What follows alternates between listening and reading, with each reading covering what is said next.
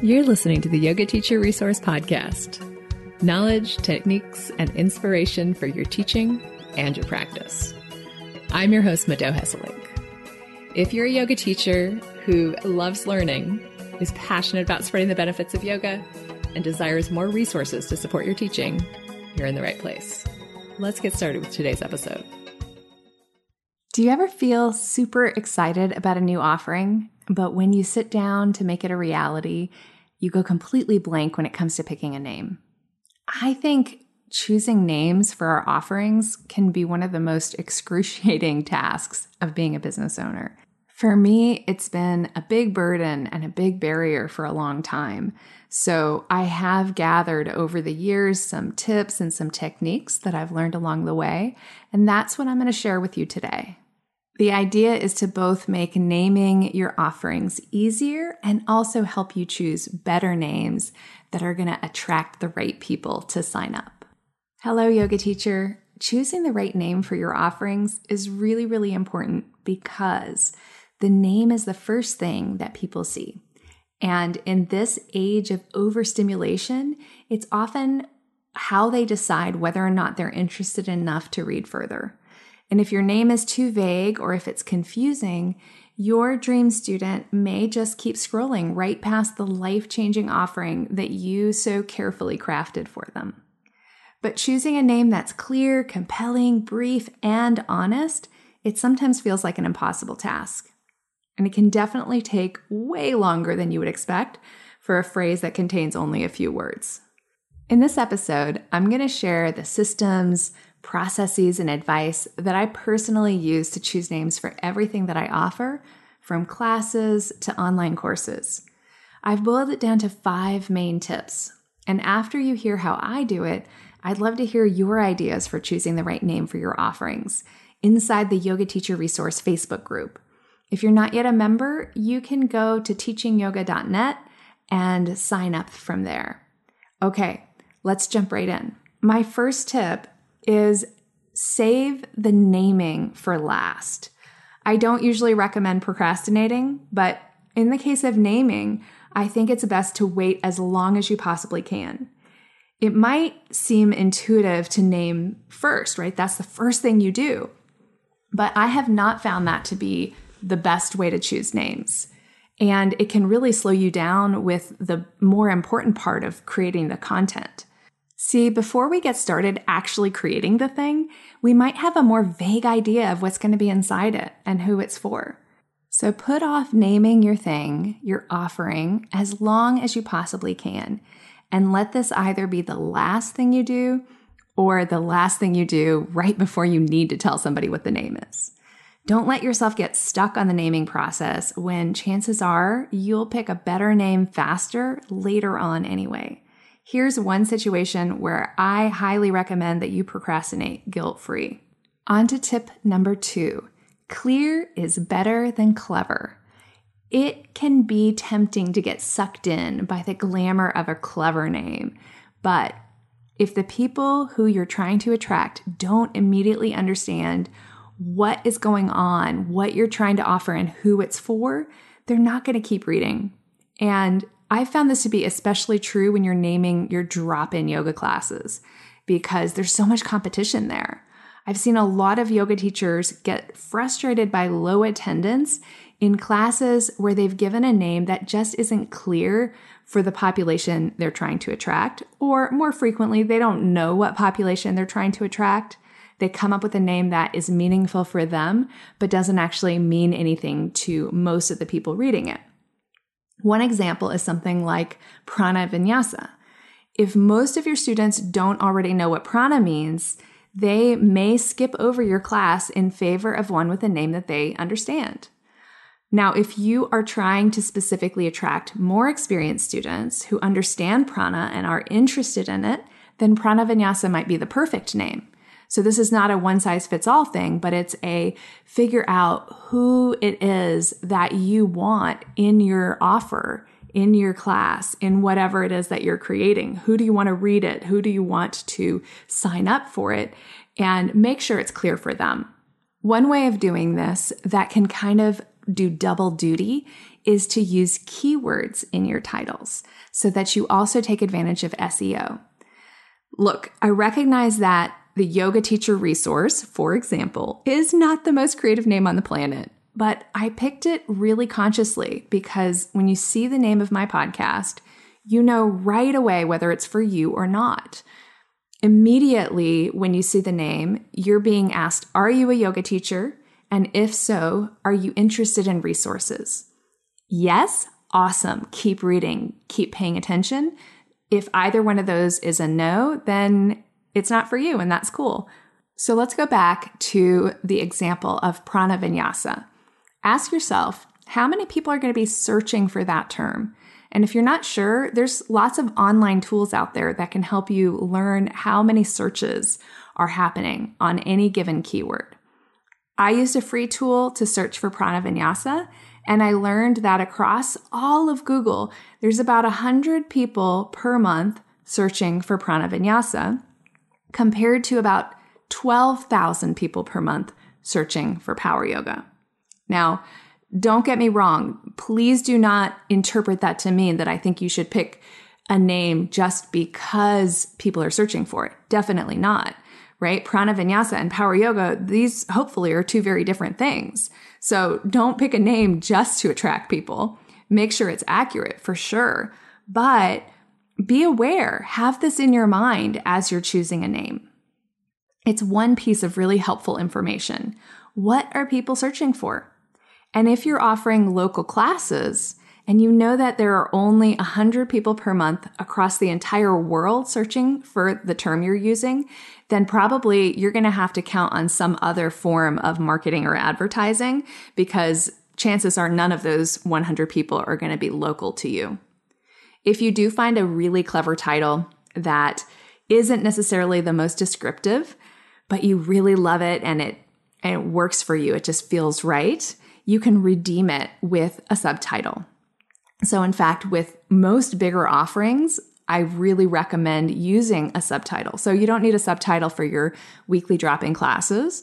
But if you were putting together an online course, for example, including a subtitle would be a helpful way to give your intended participants in that online course more information about who it's for, what the outcome is, and why they should sign up right away, just the moment they learn about it. Once you have paused their scroll with a punchy title, you can fully pull in your dream students with a super descriptive subtitle. The best subtitles cover who the offering is for, what is the outcome, and how long will it take. For example, the anatomy membership that I'm working on with my friend Libby is called Anatomy Bites, which is intriguing and accurate, but not super descriptive. But the subtitle is a monthly membership for yoga teachers who want to become anatomy nerds in less than an hour per week. So now we know who it's for, what the outcome is, and how much time you'll need to invest.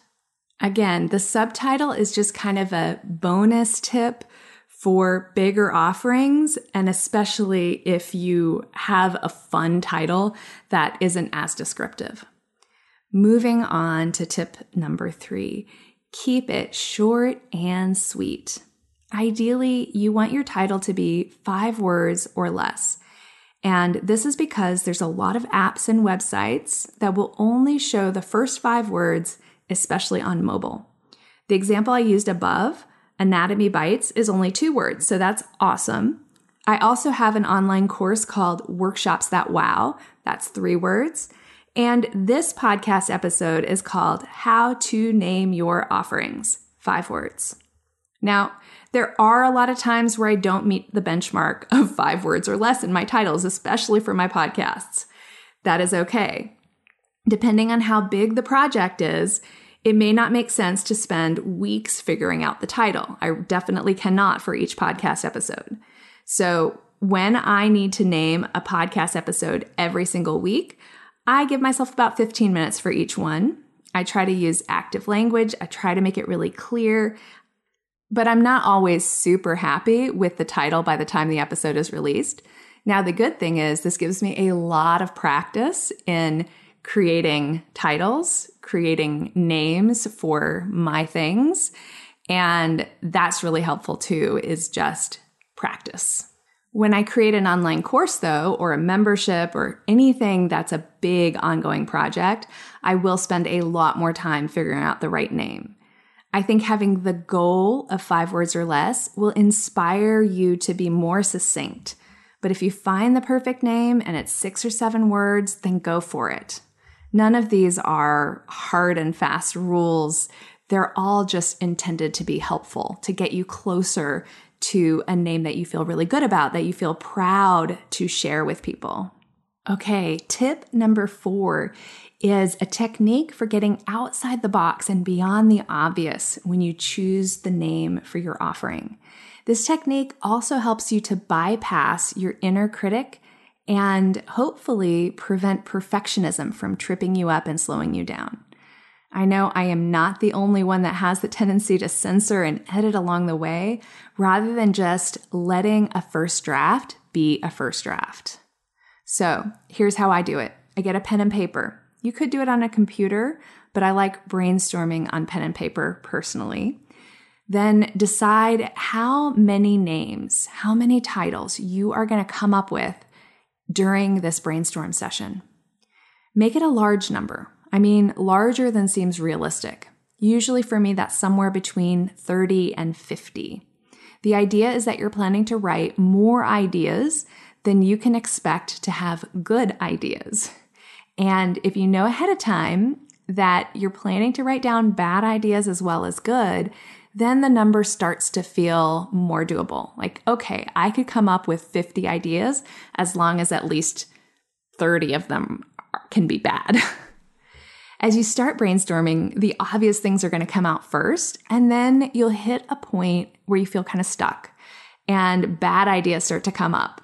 Maybe you have zero ideas, but you could force out a really bad one. And this is a crucial point. You do not want to stop writing. You do not want to censor those bad ideas. Write every single idea down. This is an important part of the process. I know some of you will be more like me and want to pretend that those bad ideas didn't happen, but I'm telling you, force yourself to write down every idea, no matter how lame, because this will keep your momentum going and it will start to help your brain make different associations than it would have made otherwise. If you push through those stuck, challenging spots, you will start having good ideas again, and they'll be very different from the good ideas you were having earlier. Sometimes you'll cycle between bad ideas and good ideas, and that's completely fine. Once you hit your goal number of 30 or 50, if you happen to be on a roll, feel free to keep going. Or that's the moment you can also stop, scan through your ideas, and circle the best ones. Then, this is also really important. Walk away from the project and come back to it later with a fresh eye to pick either one of the top choices or maybe narrow it down and kind of massage them a bit. That's the moment where you can let your perfectionist come back. At this point, you may also want to run your top choices by other people. Ideally, other people who are in the target market that you want to reach. However, do be careful of asking people who are very different from your intended audience and don't make your decision based on just one person's opinion unless it confirms what you already believe in your gut. I mean, that can be really helpful. You ask somebody and they tell you exactly what you want to hear, then you can move forward with confidence. But if what they tell you is like the opposite of what you're feeling, make sure to ask multiple people. Also, it's helpful to be really specific with your questions. So instead of asking people, what do you think of this name? Do you like this name? Do you think this is a good name? Ask them, who do you think this is for? What thoughts or images arise when you hear this name? Then you can use that information to help you see your name through the eyes of somebody who isn't as intimately connected with your project and you can gain some insight about what unintended sub- uh, subtext there might be with your title. My final tip is to use your thesaurus. These days, it's probably an app or a website. That's what I use anyway. But whatever form your thesaurus takes, it's a writer's best friend For example, after your brainstorm, you might circle just the keywords that you used in your top choices, or maybe even just the keywords that you like the best, and look up similar words. See if there's other options that you like better. You might also discover a synonym that allows for alliteration in your title, which is always pleasing to the ear, like the example I used earlier with workshops that wow. Oh my gosh, you guys, that title took me forever to come up with. One fun thing about using an online thesaurus is you can go down kind of a rabbit hole of synonyms. Here's an example of a chain of synonyms that I found by clicking on one synonym after another. I started with the word energize, which led me to invigorate. That led me to revitalize, which led to replenish, and then rejuvenate, exhilarate, enliven, inspirit, brighten, kindle, inspire, spark, then animate, then activate, then stir, then galvanize. Now, not all of these would be words that I would use in a name, but a lot of them are. And they're all just such great, juicy words that they really get the gears turning and it starts to become fun to pick a name. Now, unless you have oodles of spare time on your hands, which I know a lot of us don't, you want to be careful about going too far down that rabbit hole too early. But it's a great tool to pull out of your tool bag if you're either feeling stuck at some point in the process or at the very end to put the finishing touches to polish up that name, or even to just confirm to yourself that you really found the best words to describe what you're offering.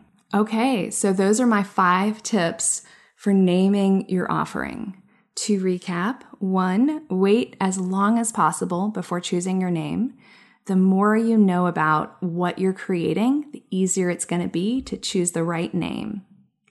Two, make sure your name is clear to the people you're trying to attract. If possible, use keywords that your dream student might enter into a search engine. Three, make your name as short as possible. Aim for under five words. Four, when brainstorming, avoid letting perfectionism trip you up and tap into your creative flow by expecting and welcoming really bad ideas right alongside brilliant ones. And five, use a thesaurus to augment the words already floating around inside your own head. I hope that these five tips were helpful. I would love to hear the names that you come up with using these five strategies. If you haven't yet, hop on the Yoga Teacher Resource Facebook group and let me know what name you've chosen. Let me know how you name your offerings. Do you have other tips that I did not cover today? If you're not yet a member, join at teachingyoga.net slash join. Meanwhile, whatever you're working on, make sure that you are building in time for self care. I don't know what that looks like for you. For me, I have two main strategies my asana practice in the morning and walking. My goal is an hour a day. I do not get that every day. So far today, I've gotten 10 minutes holding my five year old's hand. It was really lovely. We kind of do plant identification as much as we can when we walk together. So I don't always get the full amount, but I make sure that no matter what, I do get something, even if it's 20 minutes on my mat and a 10 minute walk. So let's support each other to do that. Let's hold each other accountable and let's recognize that we really do need to become incredibly committed to filling our own cup in order to just survive in this crazy world, much less thrive, much less help others. That's all I've got for you this week. Thank you so much for listening, and thank you for caring enough to teach yoga.